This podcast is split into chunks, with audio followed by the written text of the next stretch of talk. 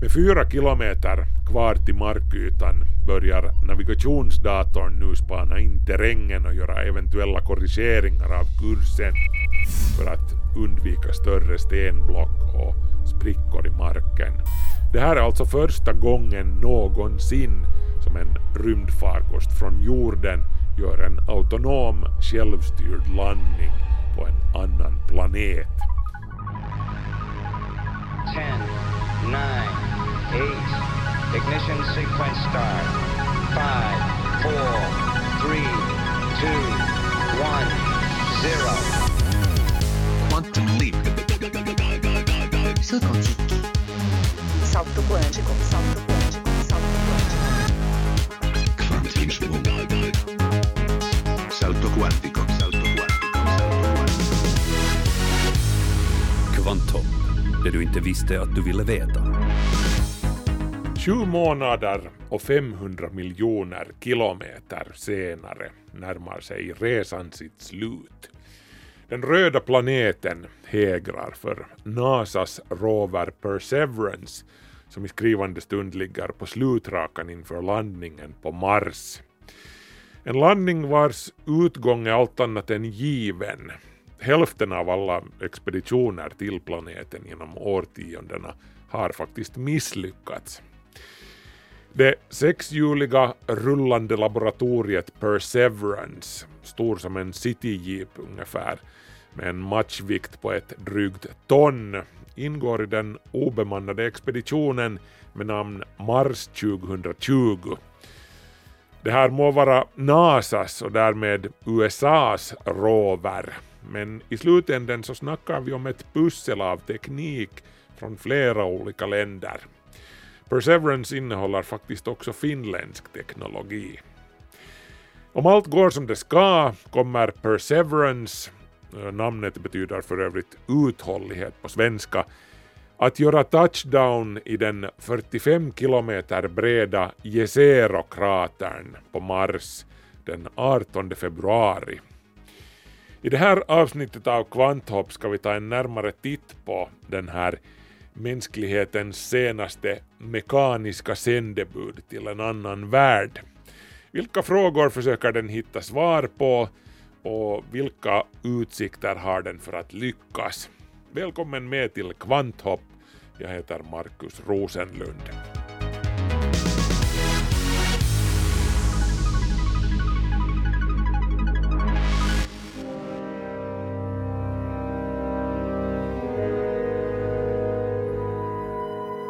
Meteoritkratern Jezero ligger strax norr om den marsianska ekvatorn på den västra kanten av slättlandet Isidis Planitia.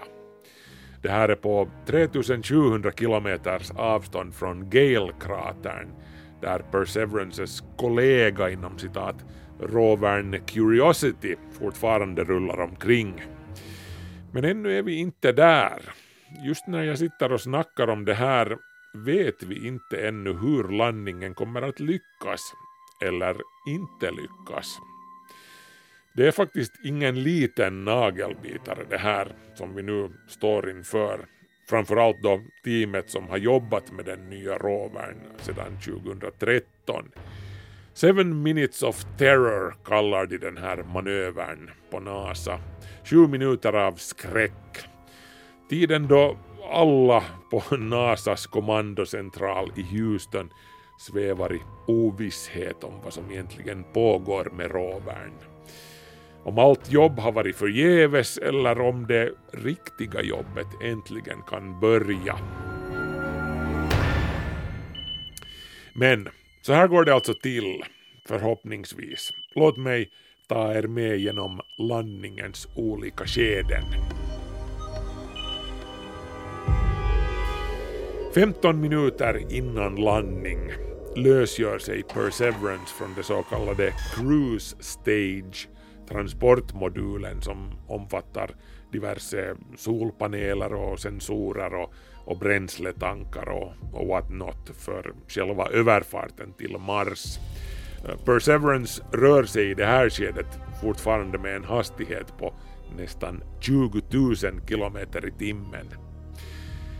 Därefter är det dags att spinna ner rotationen som farkosten har. Två varv i minuten har den roterat under hela resan och det här åstadkommer man med hjälp av styrraketerna. Och nu återstår fem minuter till inträdet i Mars atmosfär. Härnäst kastar Perseverance ifrån sig två balanselement på 70 kilo styck. 11 minuter kvar till själva touchdown. Och nu dyker vi ner i atmosfären. 600 kilometer återstår till själva landningsplatsen. Höjden över Mars yta är nu 120 kilometer. Hastigheten är fortfarande 19 000 kilometer i timmen. Men nu väntar en brutal inbromsning när friktionen mot atmosfären sätter in. Eh, temperaturen kring Perseverances värmesköld är nu som mest lika hög som på solens yta. Höjden är nu 45 kilometer ovanför marken. Mars atmosfär är väldigt tunn men den är turbulent och inte helt jämntjock heller. Det här kan få farkosten att vingla hit och dit medan den dyker ner. Styralgoritmen gör sitt bästa för att hålla kursen och, och balansen genom välriktade puffar med styrraketerna. 16 kilometer är höjden nu. Hastigheten har sjunkit från 19 000 till 3800 kilometer i timmen. Fyra och en halv minut kvar till touchdown. Navigeringsalgoritmen börjar nu orientera sig och korrigerar eventuella avvikelser från kursen för att komma så nära den på förhand bestämda landningsplatsen som möjligt.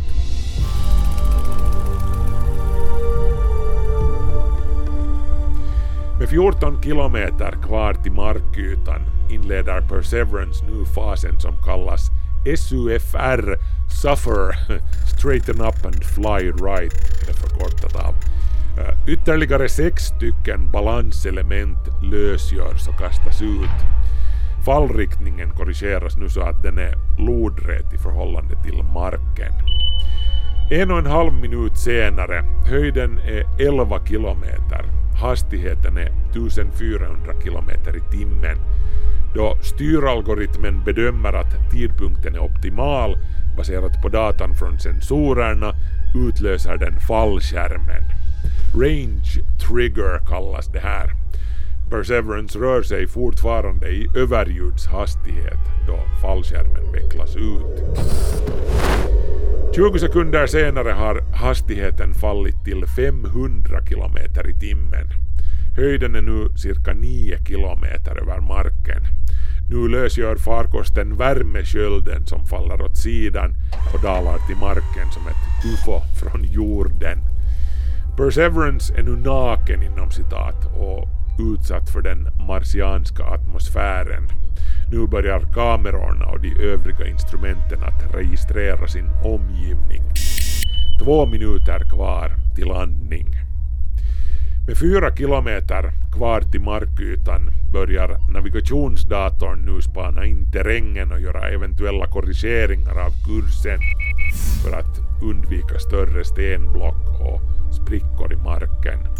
Datorn jämför foton som den har med sig av terrängen med realtidsbilden från sina egna kameror. Det här är alltså första gången någonsin som en rymdfarkost från jorden gör en autonom självstyrd landning på en annan planet. Hastigheten är nu 320 kilometer i timmen. Och nu händer saker och ting med fart. Med tre och en halv kilometer kvar ner till marken bestämmer sig navigationsdatorn nu för den slutgiltiga landningsplatsen. Och 15 sekunder senare lösgör Perseverance sig från fallskärmen. Landarens bromsraketer tänds och landaren fortsätter nu neråt för egen maskin. Svävande på sina raketers utblås. Två kilometer kvar till markytan. Efter 20 sekunder bromsas hastigheten in till 3 kilometer i timmen och Perseverance svävar nu dryga 20 meter ovanför marken. Datorn stryper nu hälften av raketmotorerna som håller farkosten svävande ovanför marken. När 11 meter återstår till marken lösgör sig landningsmodulen från själva rovern som hissar ner sig mot marken på en uppsättning kablar. Rovern fäller ut och låser upp sina hjul medan den sänker sig ner mot fast mark. 15 sekunder kvar till touchdown. Och här kommer den. Hjulen har nu kontakt med marken. Så fort som Perseverance registrerar att den står med sina sex hjul på den marsianska sanden kastar den loss sina landningskablar. Landningsmodulen, den har nu gjort sitt och den flyger iväg till ett tryggt avstånd från Perseverance där den kraschar. Brutalt, men sånt är livet på Mars.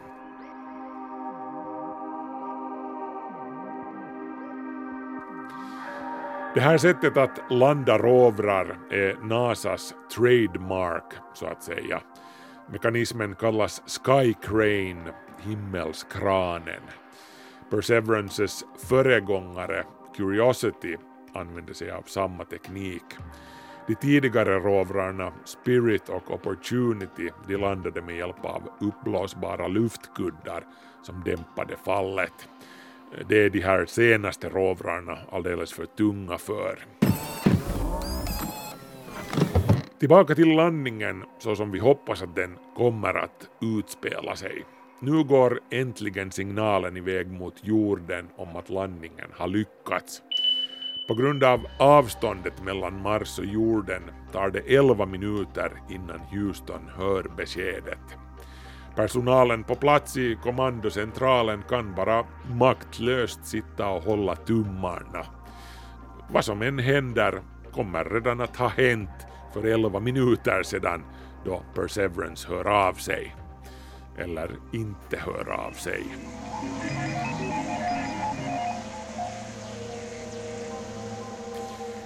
Det jag beskrev här var alltså ett best case scenario, så där som saker och ting är tänkta att gå till. Men sen kan det ju också i princip gå som för ESAs landare Schiaparelli som kraschade på Mars den 19 oktober 2016. Scientists say it's unclear what happened in the final seconds before landing, with no data received from the surface. However, No, till, till NASAs försvar måste sägas att de, de är faktiskt ganska bra på det här. De har visat att de behärskar det här med att landa på Mars faktiskt mycket bättre än européerna och ryssarna. NASA har ju faktiskt redan landat fyra rovrar på den röda planeten utan problem. Sojourner 1997, Spirit och Opportunity 2004 och Curiosity 2012. Signal to us, you remain strong. Touchdown confirmed. We're safe on Mars. Och den tekniska utvecklingen har ju inte stått stilla heller såklart. NASA har uppgraderat tekniken en hel del sedan Curiositys dagar. Perseverances landare är utrustad med ännu bättre sensorteknik och autonoma algoritmer som kan fatta egna beslut och, och hitta en jämn yta att sätta ner på. Men på NASA är man ju förstås ändå noga med att inte verka för kaxiga. Alan Chen, chef för Mars 2020 landningsteknik på NASA, säger så här i ett pressmeddelande. Framgång är aldrig garanterad. Det här gäller inte minst då vi försöker landa den största, tyngsta och mest komplexa rover vi någonsin har byggt i den farligaste terrängen som vi någonsin vågat oss på en landning i. um, it's nerve wracking because you know you just go over all the things that could go go wrong. You can never feel really good until you're down safely. Men vad är det nu då som NASA egentligen ska landa på Mars? Rovern Perseverance, den är alltså kärnan i NASAs 2,5 miljarder euros Mars 2020-expedition som ska röja nya stigar i utforskandet av den röda planeten och kanske hjälpa oss svara på den gamla stora frågan Finns det liv utanför jorden? Som NASA själv beskriver sin senaste rover, eh, den är den största, tyngsta, mest sofistikerade och renodlade robotiska geologen som någonsin har fyrats av ut i rymden. Perseverance är beväpnad till tänderna med allsköns vetenskaplig hårdvara plus en två meter lång robotisk arm att potta i den marsianska jordmånen med. Mest av allt så väntar vi ju som sagt på vad Perseverance kan snoka fram när det kommer till den eventuella förekomsten av liv på Mars, nu eller i det förflutna. Det är med tanke på det här som kratern Jezero är vald som landningsplats för Perseverance. Eh, faktum är att rovern kommer att spendera hela sin inom citat karriär på Mars i just den här kratern. De är inga långmilare de här sexhjulingarna. Eh, föregångaren Curiosity har under sina snart nio år på Mars inte tillryggalagt mer än 23 kilometer inalles så har Curiosity också en topphastighet på blygsamma 0,14 kilometer i timmen. Men hej, det var aldrig meningen att de här sakerna skulle vara någon sorts interplanetära rallybilar heller. Eh, Meteoritkratern Jezero är alltså strategiskt vald med tanke på letandet efter eventuella spår av liv. Där finns berggrund som är upp till 3,6 miljarder år gammal och på den tiden hyste kratern en sjö och ett floddelta. För flera miljarder år sedan var Mars en betydligt fuktigare planet än i våra dagar. Då solsystemet var ungt har Mars haft hav, floder och sjöar och det har regnat där och atmosfären har varit mycket tätare än den är nu. Men på grund av att Mars är så liten, den har bara en tiondel av jordens massa, så har den inte kunnat hålla kvar sin skyddande atmosfär. Saken har inte heller blivit bättre av att Mars inte har något magnetfält att snacka om, så solvinden, de laddade partiklarna från solen som blåser förbi, har helt enkelt blåst bort den mesta luften med tiden. Men i solsystemets ungdom, när jorden ännu var en rasande glödhet boll av lava och därmed väldigt ogästvänlig för liv, då hade Mars en fördel av sin mindre storlek. Mars svalnade mycket fortare än jorden och åtminstone för en liten tid så var den röda planeten blå, eller nå, blåare än nu åtminstone. Och fanns det optimala förutsättningar för liv någonstans i solsystemet på den tiden så var det på Mars, inte på jorden.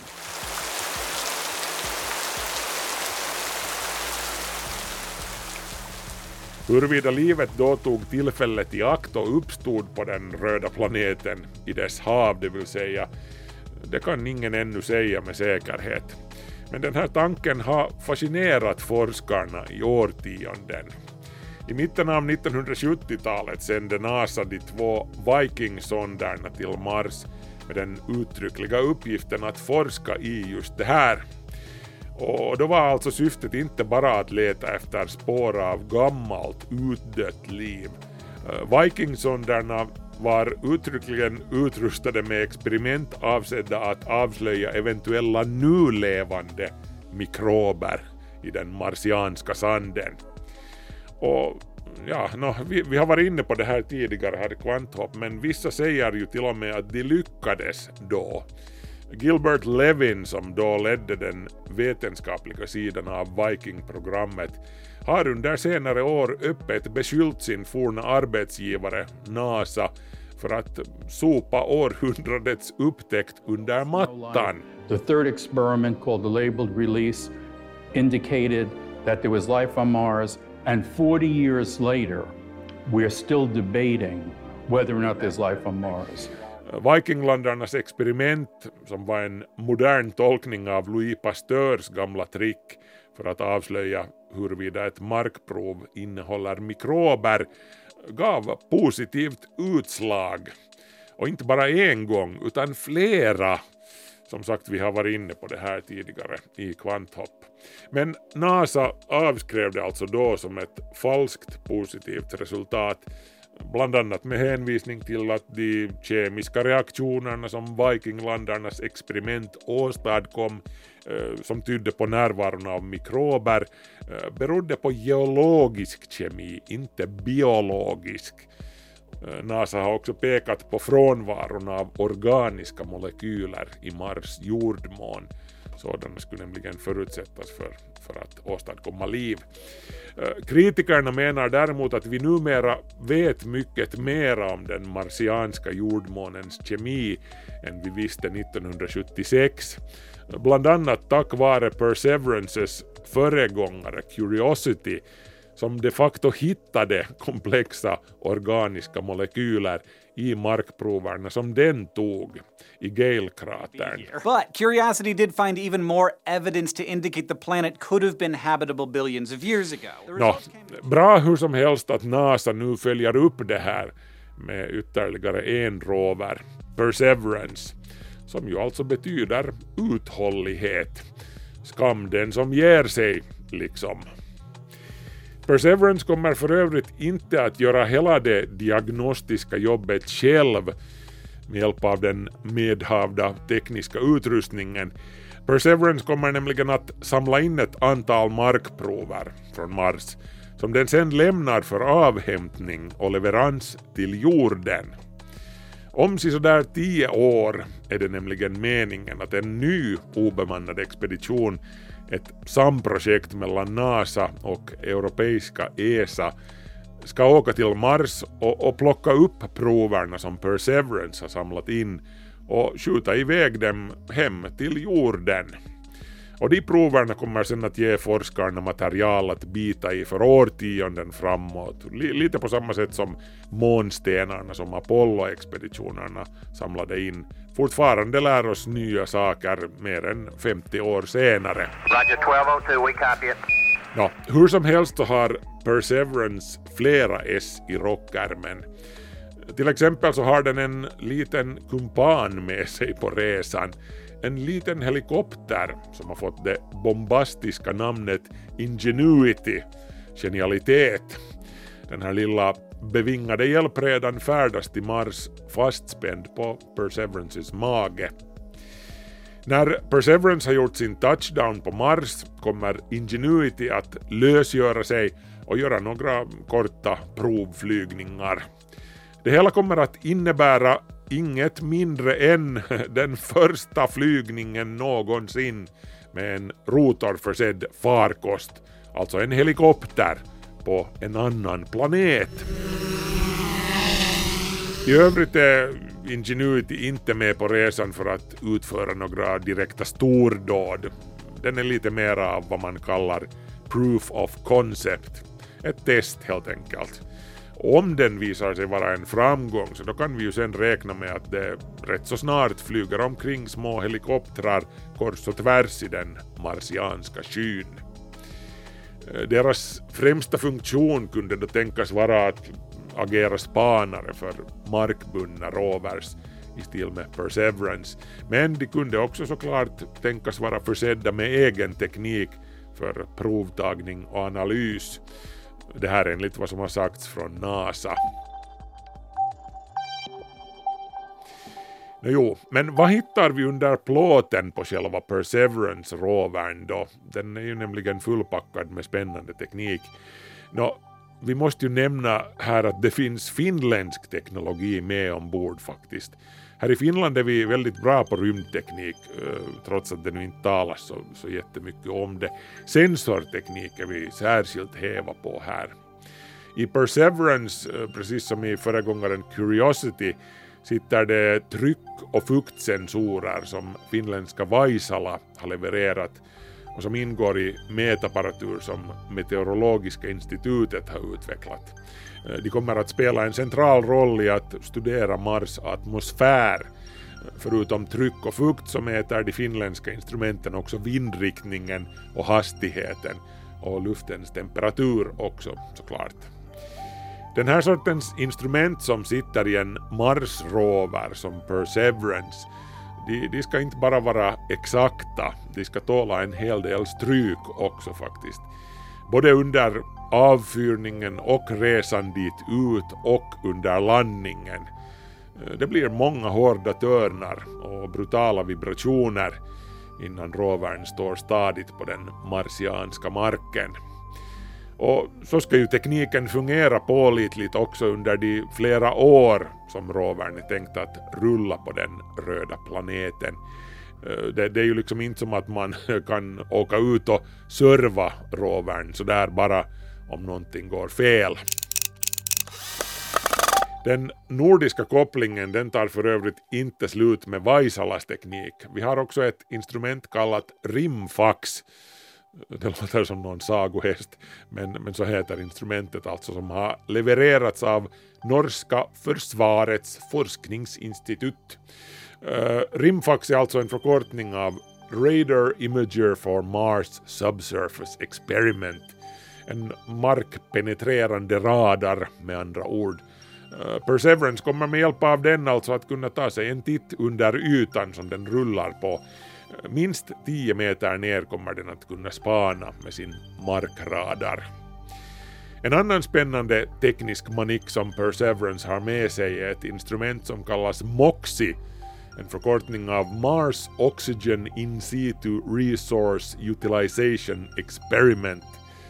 Eh, MOXI MOXIE är stor som en brödrost ungefär. Den utnyttjar en elektrokemisk process för att samla in syre från Mars atmosfär som ju till 95% består av koldioxid. Den är helt andningsoduglig. Syrehalten är bara ynka 0,16% mot över 20% här på jorden. Lufttrycket på Mars är dessutom mindre än 1% av jordens lufttryck.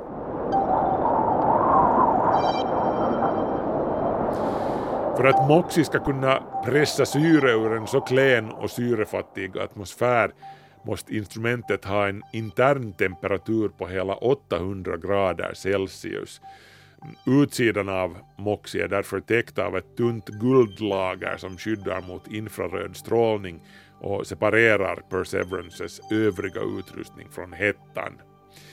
Om den här tekniken visar sig funka så, så kunde man använda den i, i uppskalade versioner för att hjälpa de första mänskliga marsfararna att fixa syre åt sig att andas sen när de landar. Eh, och inte bara till att andas för den delen, raketer behöver ju syre för att brinna också. Och det är en himla massa syre som krävs för att en raket ska lyfta från planetens yta sedan när den första bemannade expeditionen vill komma hem från Mars.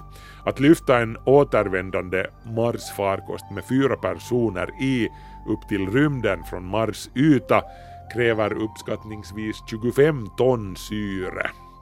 Och då skulle det vara till en stor fördel att kunna utvinna sitt eget syre där, på plats och ställe, direkt från Mars atmosfär. Och den här tekniken ska Perseverance alltså nu experimentera med. M1D throttle up.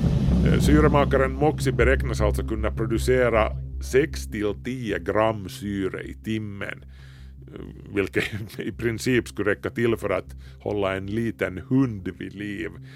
Så om man ska tillverka raketbränsle så då, då krävs det betydligt grövre doningar.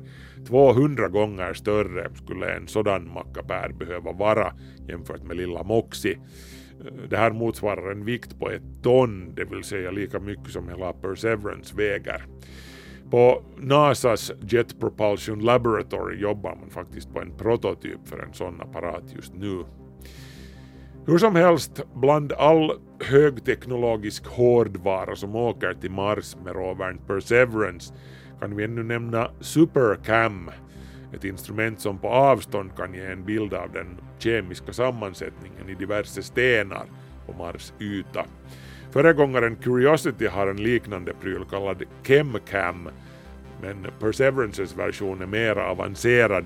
Den innehåller fyra vetenskapliga instrument som gör att man kan leta efter biosignaturer med den på Mars yta. Spår av liv med andra ord. Eh, ljud och bild kommer rovern också att kunna leverera för övrigt till internets stora glädje. Eh, instrumentet Mastcam Z erbjuder ett stereoskopiskt kamerasystem med möjlighet att zooma. Och mikrofoner finns också förstås med på Perseverance som bland annat ska spela in ljuden från själva landningen. Det borde ju bli intressant att lyssna på.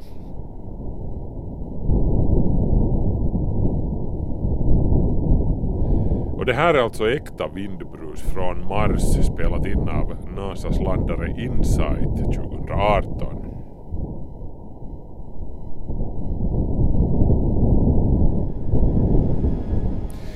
All den här teknologiska hårdvaran kräver ju sen ström såklart och den levereras av en så kallad radioisotopgenerator som Perseverance har installerad i sig.